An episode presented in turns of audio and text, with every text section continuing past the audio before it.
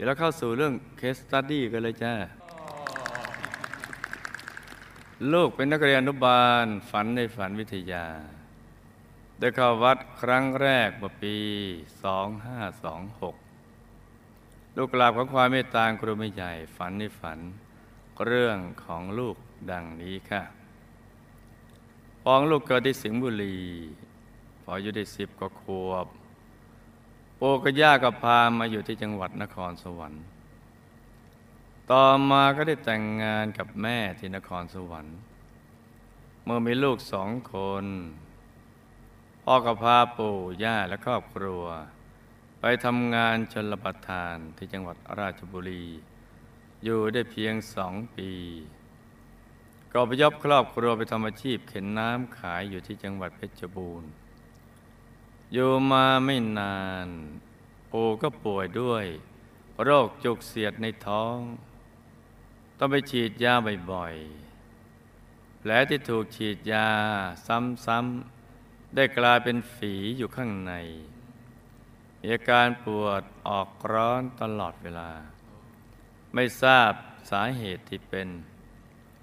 จึงรักษาไม่ถูกทรมานอยู่อย่างนั้น จนกระทั่งน้องชายปู่ซึ่งเป็นหมอเสนารักมาพบเข้า เลยเจาะดู จึงพบว่ามีหนองอยู่ข้างใน ลามตั้งแต่สะโพกไปจนถึงเข่า ดูดออกมาได้เป็นกระโถน รักษาอยู่ระยะหนึ่งแต่ก็ไม่ดีขึ้น อูทนพิษบาดแผลไม่ไหวเลยเสียชีวิตในเวลาต่อมา รวมอายุได้ 65 ปี หลังปู่เสียชีวิตไปสี่ปี ลุง คือวิชายของพ่อ ก็เกิดอาการเหมือนถูกผีสิง ผีบอกว่าเป็นปู่ดา ปู่ดาเป็นญาติฝ่ายแม่ อดีตตอนเป็นมนุษย์ ปู่ดาเป็นหมอสายเวทชำนาญในด้านการสักน้ำหมึก ทำน้ำมัน แล้วก็รักษาโรคมีลูกศิษย์ลูกหามาก ผีปูดามาเข้าสิงลุงแล้วก็บอกว่า มาขอให้ญาติญาติทำบุญผ้าป่าไปให้หน่อยญาติญาติจึงย้อนถามว่า บริวารก็มีตั้งเยอะแยะทำไมไม่ให้เขาทำให้ ผีปูดาบอกว่า ที่เมืองโน้นเขาไม่มีเงินใช้กัน ปู่ดายังบอกอีกว่า วันนี้ปู่ของลูกคือพ่อของพ่อ ก็มานั่งด้วย นั่งอยู่บนคือ ปู่สุขสบายไม่ลำบากเหมือนปู่ดา ปู่มีหน้าที่จดรายชื่อ ต่อมาไม่มีน้ำเมื่อมีน้ำประปาเข้ามาในหมู่บ้าน พ่อเลยต้องเลิกอาชีพเข็นน้ำขาย แล้วพาครอบครัว ย้ายมาทำงานอยู่กรุงเทพ อีกสี่ปีต่อมา ลูกก็มีโอกาสได้มาวัดพระธรรมกายเป็นครั้งแรก ปีนั้นลูกได้ตั้งกองกระถินได้นำผ้าไตรหนึ่งชุดมาตั้งไว้ที่บ้านพอถึงงานกระถิน ตอนเช้าขณะลูกกำลังจะมาทอดกระถิน จูจูพ่อก็มีอาการตัวสัน่น แม่เห็นอาการก็รู้ว่าผีเข้า จึงถามไปว่าใคร เสียงตอบออกมาว่าปู่ดา แม่เลยบอกว่า วันนี้หลานหมายถึงตัวลูกกำลังจะไปทอดกระถินที่วัด ไปกับหลานสิ ผีปู่ดาตอบว่าไปก็เข้าไม่ถึง แม่จึงนำผ้าไตรมาใส่มือพ่อ แล้วบอกให้ผีปู่ดาอนุโมทนาบุญกับลูก พออนุโมทนาบุญเสร็จ ผีปูดาก็ออกจากร่างพ่อไป ต่อมาพ่อกับย่าได้ไปทำไร่ข้าวโพดที่จังหวัดจันทบุรีทำได้หนึ่งปี เหตุการณ์ที่ไม่คาดฝันก็เกิดขึ้นกับพ่อ วันนั้นเวลาประมาณสองทุ่ม หลังทำงานเสร็จพ่อก็สวดมนต์นั่งสมาธิเช่นทุกวัน ขณะนั่งสมาธิไปเรื่อย ๆ อย่างสบายใจจู่ๆพ่อก็มีอาการเหมือนถูกบังคับจิต ไม่สามารถควบคุมตัวเองได้ พ่อตัวสั่นเหมือนผีเข้า ลุกขึ้นเต้น ร้องลำทำเพลงอยู่บนบ้าน ซึ่งร้องเป็นภาษาอะไรก็ไม่รู้ แล้วทันใดนั้นก็มีอำนาจลึกลับ บังคับไปพ่อไปดึงแขนย่า แล้วพ่อก็ถูกลากลงจากบ้าน พร้อมกับย่า ทั้งสองท่านถูกพาไปจนถึงแอ่งน้ำพ่อก็ตะโกนขอความช่วยเหลือจากแม่ธรณีขึ้นสุดเสียงเขาลากกลับมา พอขึ้นบ้านได้พ่อก็ร้องรำทำเพลงขึ้นอีกพักเดียวย่าก็หลับไปเหมือนถูกสะกด แต่พ่อถูกลากแขนลงจากบ้านไปอีกในลักษณะเดิม บรรยากาศอยู่ในความมืดมิด แม้มองไม่เห็นอะไร แต่พ่อสัมผัสได้ว่ามีชายร่างดำนุ่งหยักครั้ง ขนาบซ้ายขวาหน้าหลังพ่ออยู่สี่คน พ่อกลัวมากจึงหลับตาไปตลอดทาง เขาล่าไปจนสุดเขตแดน เสร็จแล้วก็ก็จับตัวพ่อหมุน ให้หันหน้ากลับมาทางเดิม แล้วสั่งให้พ่อลืมตา พ่อไม่กล้าลืมตาเขาบอกว่าให้กลับไปให้ถึงบ้านก่อน พระอาทิตย์ขึ้นถ้าพระอาทิตย์ขึ้นก่อนก็จะต้องตายด้วยความกลัวตาย พ่อจึงวิ่งหลับตา ตลอดทางจะมีเสียงผู้หญิงคอยกำกับว่า ให้เดินไปทางซ้ายหรือทางขวาจนกระทั่งถึงบ้านก็เกือบสว่าง หลังจากนั้นมาพ่อก็เหมือนถูกผีสิง คอยแต่จะอารวาสทำร้ายคน ตาก็ขวาง อำนาจลึกลับนั้นสั่งให้พ่อกระโดดพุ่งเหลาลงจากบ้าน จนปากฉีก คนห้าวคนพยายามจุดแขนพ่อไว้แต่ก็เอาไม่อยู่ พ่อไม่ยอมสบตาคน เวลากินข้าวก็จะหันหน้าเข้าข้างฝาดุหน้าดูกินข้าวทีนึงก็เป็นกะละมัง นอนไม่ได้ทั้งกลางวันและกลางคืน ไปนั่งพ่อก็มองคล้ำมันเลื่อม เหมือนทาดีน้ำมัน แล้วคอยสั่งซ้ำๆว่าจุดเทียนไว้นะ จุดไว้อย่าให้ดับ ถ้าเทียนดับจะต้องตาย เวลาผ่านไปเป็นเดือนอาการก็ไม่ดีขึ้น แม่จึงพาพ่อและย่ากลับจากจันทบุรีมาอยู่กรุงเทพ อยู่ได้สามวันย่าก็ท้อง ท้องเสีย ท้องเสีย เข้านอนโรงพยาบาล ต่อมาพยาบาลฉีดยาให้ย่าก็ตาย ตายไปเรียบร้อยเลยในช่วงนี้พ่อของลูกตกกลางคืนก็คอยแต่จะย่อง ย่องออกจากห้อง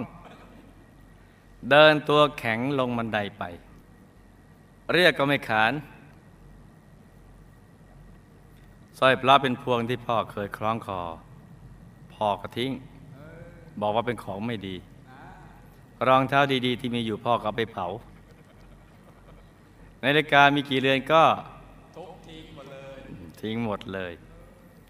สามสี่เดือนผ่านไป ป้าจึงพาพ่อไปบวชที่นครสวรรค์ บวชได้สามวันขณะพ่อบิณฑบาตอยู่ แม่ก็กำลังจะใส่บาตรพ่อก็เตะข้าวที่แม่ถืออยู่ จนกระจาย แล้วพ่อก็ไม่สามารถบูชอยู่ต่อได้ เพราะเหมือนไม่ใช่ตัวของตัวเอง เขาเหมือนมีใครสั่งให้ทำอะไรก็ต้องทำพ่อจึงไปขอศึก ต่อมาวันหนึ่งขณะที่พ่อนั่งอยู่เฉยๆก็เกิดภาพปรากฏให้พ่อเห็น ว่ามีหุ่นถูกพันพันรอบด้วยได้สายสิญอยู่ในตัวพ่อ แล้วก็เห็นพระองค์หนึ่งอยู่ข้างหลังพ่อได้ใช้นิ้วแทงเข้าไปที่หลังของพ่อ จะอ่านจบหรือเปล่าเรื่องนี้อออกอาการ แล้วก็ดึงเอาได้ที่พันหุ่นออก หุ่นนั้นหมุนติ้วตามแรงดึงของได้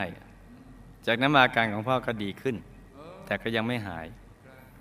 อาหารที่พ่อกินไปแล้ว พ่อจะไม่สามารถกินซ้ำในมื้อต่อไปได้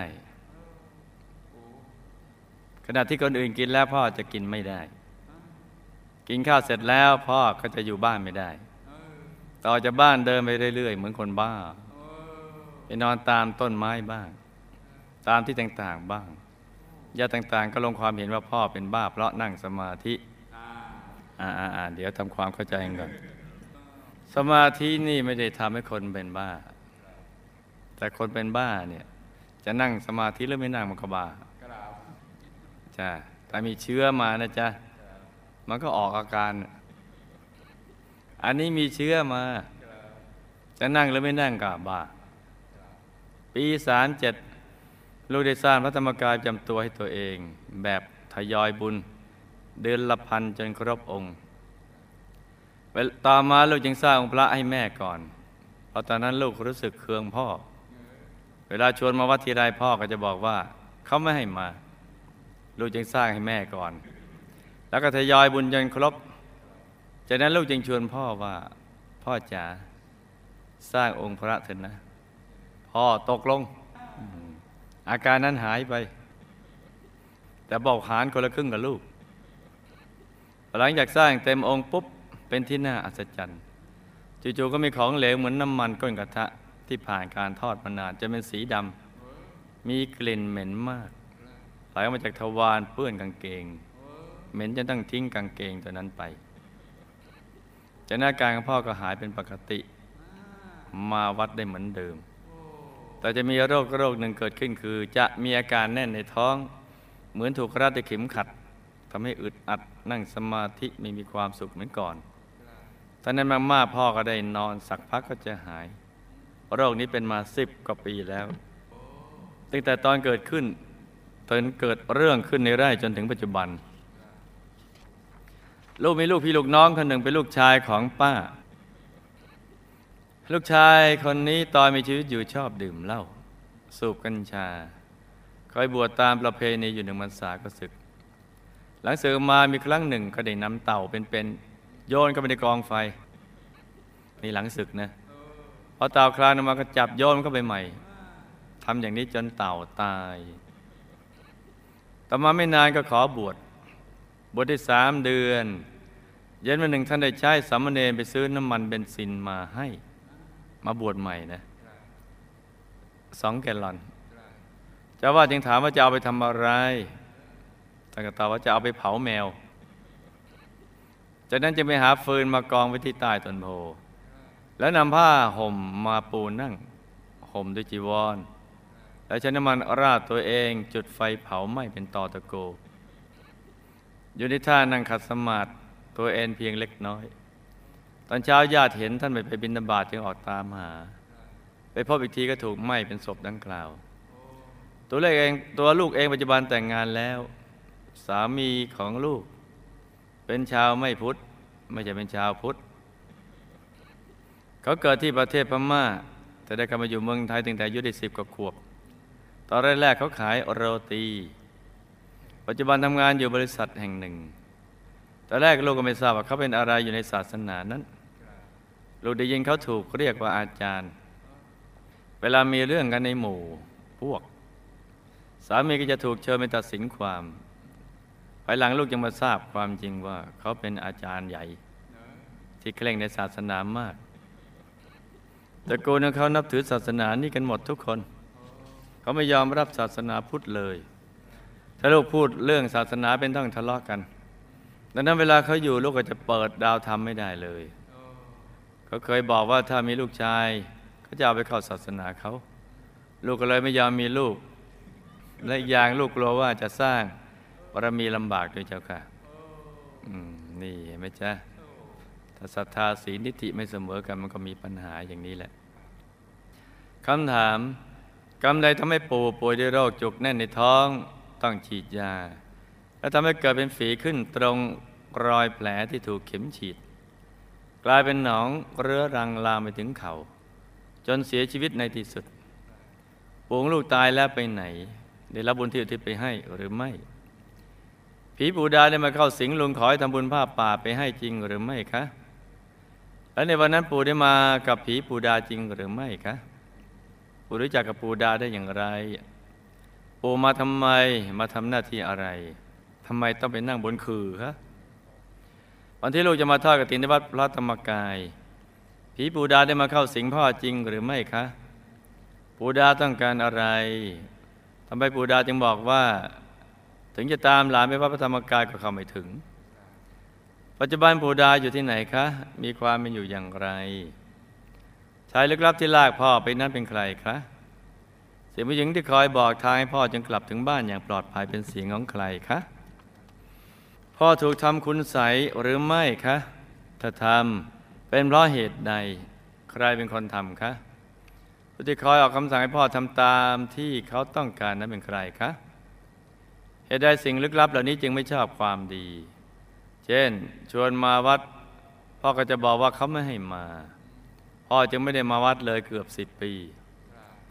ไม่ชอบที่พ่อสวดมนต์พระที่พ่อคล้องคอกระสังเอาไปทิ้ง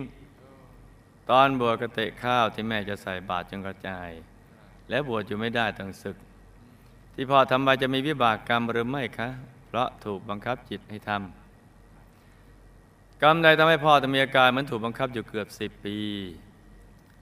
ตอนที่เป็นทำไมพ่อจึงกินอาหารซ้ำที่เคยกิน หรือซ้ำที่คนอื่นกินไม่ได้คะ น้ำมันสีดำที่ไหลออกทางทวารนั้นเกิดจากอะไรคะพ่อหายเพราะบุญที่ได้สร้างพระธรรมกายประจำตัวใช่หรือไม่คะวิบากกรรมใดทำให้พ่อมีอาการแน่นทรมานในท้อง เป็นอุปสรรคต่อการนั่งสมาธิทำอย่างไรพ่อจึงจะหายจากโรคนี้คะย่างลูกตายแล้วไปไหนคะ ได้รับบุญที่ลูกสร้างองค์พระไปให้หรือไม่ หลังจากสร้างองพระไปแล้ว ลูกได้ฝันเห็นคุณย่า เป็นเพราะย่าได้มาเข้าฝันจริงหรือไม่คะเพราะก่อนหน้าที่ยังไม่สร้างองพระไปให้ ย่าไม่เคยมาเข้าฝันเลย ทั้งนั้นที่ลูกคิดถึงย่ามาก กรรมใดทำให้ลูกชายของป้า เผาตัวเองตายในผ้าเหลือง ในท่าขัดสมาธิตายแล้วไปไหนคะ ลูกกับสามีเคยเกี่ยวข้องกันมาอย่างไร ทำไมจึงมาเป็นสามีภรรยากัน และนับถือศาสนาต่างกันเขามีสายบุญกับหมู่คณะมาหรือไม่คะทำอย่างไรเขาจึงจะมีศรัทธามาสร้างบุญกับหมู่คณะคะตัวลูกคุณพ่อและคุณแม่ เคยสร้างบารมีกับหมู่คณะมาอย่างไรคะ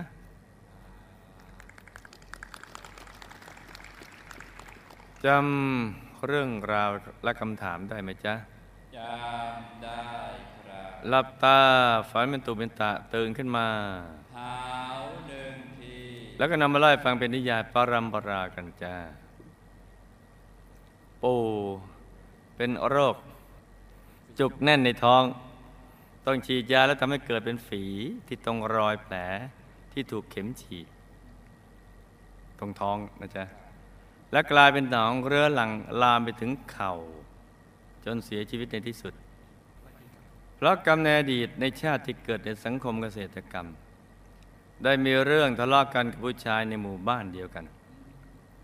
และใช้ดาบจ้วงแทงเขาที่ท้องจนเขาตาย กับชอบใช้ฉมวกในการแทงปลามาทำเป็นอาหาร ได้มารวมส่งผลจ้า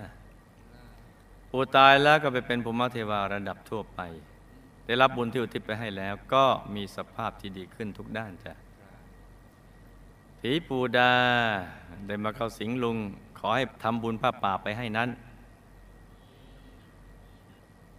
ก็เป็นเรื่องของอาการทางประสาทของลุง ที่เกิดจากวิบากกรรมดื่มสุรา และเชื่อเรื่องทรงเจ้ากับผีในอดีตมาส่งผลจะออกอาการ วันที่ลูกจะมาทอดกฐินวันวัดพระธรรมกาย ผีปูดา ก็ไม่ได้มาเข้าสิงพ่อ แต่เป็นอาการธรรมศาสตร์เหมือนลุงนั่นแหละ ออกอาการสัปดาห์นี้ก็บอกแล้วไง ด้วยวิบากรรมดื่มสุราและเชื่อเรื่องทรงเจ้าเข้าผี และสายเวท สนใจวิชาสายเวทแน่ดีประส่งผลจ้ะเพราะในชาติเดียวกันนั้นพ่อกับลุงก็เป็นพี่น้องกัน พอกันเลย แต่ชวนกันไปดื่มสุราแล้วก็ไปเชื่อเรื่องทรงเจ้าเข้าผีเหมือนกัน แล้วก็เล่นสายเวท แต่ชาตินั้นพ่อจะดื่มเหล้าและเชื่อถือเรื่องทรงเจ้าขอผีมากกว่าลุงจ้ะตามปริมาณความเชื่อ อาการทั้งหมดของพ่อที่เป็นอยู่เกือบสิบปีนั้น ก็เป็นอาการทางประสาทวิบากกรรมดังกล่าว ส่วนของเหลวสีดำก็คือของเสียที่ข้งค้างอยู่ในร่างกาย ที่เกิดจากธาตุวิปริตไหลออกมา และพ่อก็มีอาการทุเลาขึ้น ราะบุญที่เกิดจากการสร้างพระประจำตัว แต่ยังไม่หมดวิบากกรรมจ้ะพ่อมีอาการแน่นทรมานในท้องจะเป็นอุปสรรคต่อการนั่งสมาธิ เพราะถ้าในตัววิปริตอาหารย่อยไม่ดี ลมยังตีขึ้น โดยวิบากกรรมฆ่าสัตว์ทำอาหารและจ้างคนทำคุณใสยแกล้ง คู่อริในอดีตมาส่งผลจ้ะให้พ่อสั่งสมบุญทุกบุญ ปล่อยสัตว์ปล่อยปลา สวดมนต์ไหว้พระแต่อย่าเพิ่งนั่งสมาธิ เพราะยังมีอาการทางประสาทที่เกิดจากวิบากกรรมเก่าอยู่ ให้ทำดังนี้บ่อยๆ ก็จะค่อยๆดีขึ้นจ้ะย่าตายแล้วก็ไปเป็นภูมิเทวา อยู่บ้านเดียวกับปูในหมู่บ้านภูมิเทวาแห่งหนึ่ง ได้รับบุญที่อุทิศไปให้แล้วก็ทำให้ท่านมีสภาพดีขึ้นในทุกด้านจ้ะที่ฝันเห็นญานั้นก็เป็นเพราะ สร้างบุญไปให้ท่านแล้วก็จิตนิวรณ์ที่คิดถึงท่าน แล้วก็เก็บเอาไปฝันจ้าลูกชายป้าเผาตัวเองตายในผ้าเหลืองในท่านั่งขัดสมาธิพระ วิบากกรรมปานาติบาตที่ขาดสัตว์ตายทั้งในอดีตและปัจจุบันโดยในอดีตได้บวชเป็นสมณเณรโกรธแมวที่มาขับถ่ายฉี่เลอะเทอะบนหลังคากุฏิแล้วก็มากินเศษอาหารเรียราด เวลาจับทีไรก็จะขวนทุกครั้ง เลยโกรธ ก็เอาผ้าจีวรห่อคลุมแล้วก็จุดไฟเผา กับการปัจจุบันที่เผาเต่าเป็นๆปปิ้งย่างสัตว์เป็นๆเป็นอาหารมารวมส่งผลจ้ะตายแล้วก็เป็นการสัมภเวสีเร่ร่อนอยู่ ยังมีอาการเบลอในทางประสาทอยู่ ยังไม่ได้ไปเกิด เดินตุรัตุเรไปเรื่อยๆจ้า ลูกและสามีนับถือศาสนาต่างกัน ได้มาอยู่ร่วมกันเพราะในอดีตได้เป็นสามีภรรยากัน ได้นับถือศาสนาเทวนิยมด้วยกันทั้งคู่ ต่อมาตัวลูกเองก็ได้พบกัลยาณมิตรกัลยาณมิตรได้ชวนมาสร้างบารมีกับหมู่คณะ จึงเปลี่ยนมานับถือศาสนาพุทธ แต่ว่าเมื่อทำบุญแล้วก็ไม่ได้อธิษฐานล้อมกรอบอย่างดี คือตอนนั้นยังไม่มีดวงปัญญาว่า จะอธิษฐานอย่างไรเนี่ยจึงจะทำให้เป็นประโยชน์ต่อชีวิตการสร้างบารมีในภพเบื้องหน้า มีดวงปัญญาแค่ไหนก็ว่างกันไปอย่างนั้น แล้วก็มีบุญในการชวนคนทำความดีน้อย เมื่อมาเจอกันในชาตินี้จึงต้องมาเป็นสามีภรรยากันอีก แต่สามียังนับถือศาสนาเทวนิยมอยู่จ้ะสามีมีสายบุญกับหมู่คณะเบาบางมาก เพราะพลัดกันมาหลายกับโอ้และช่วงที่ไปเจอกันก็จะไปนับถือเทวนิยม จนฝังแน่นอยู่ในใจยากกับการที่จะชวนมาสร้างบารมีกับหมู่คณะจ้ะตัวลูกคุณพ่อคุณแม่เคยสร้างบารมีกับหมู่คณะมาแบบกองเสบียง โดยตัวลูกและคุณแม่จะสร้างบารมีกับหมู่คณะมามากกว่าคนอื่นจ้ะชาตินี้มาเจอกันแล้วก็ให้ตั้งใจสร้างบารมีให้เต็มที่ในทุกบุญและอธิษฐานจิตตามติดไปดุสิตบุรี วงบุญพิเศษ เขตบรมโพธิสัตว์จะได้พลัดกันเลยจ้า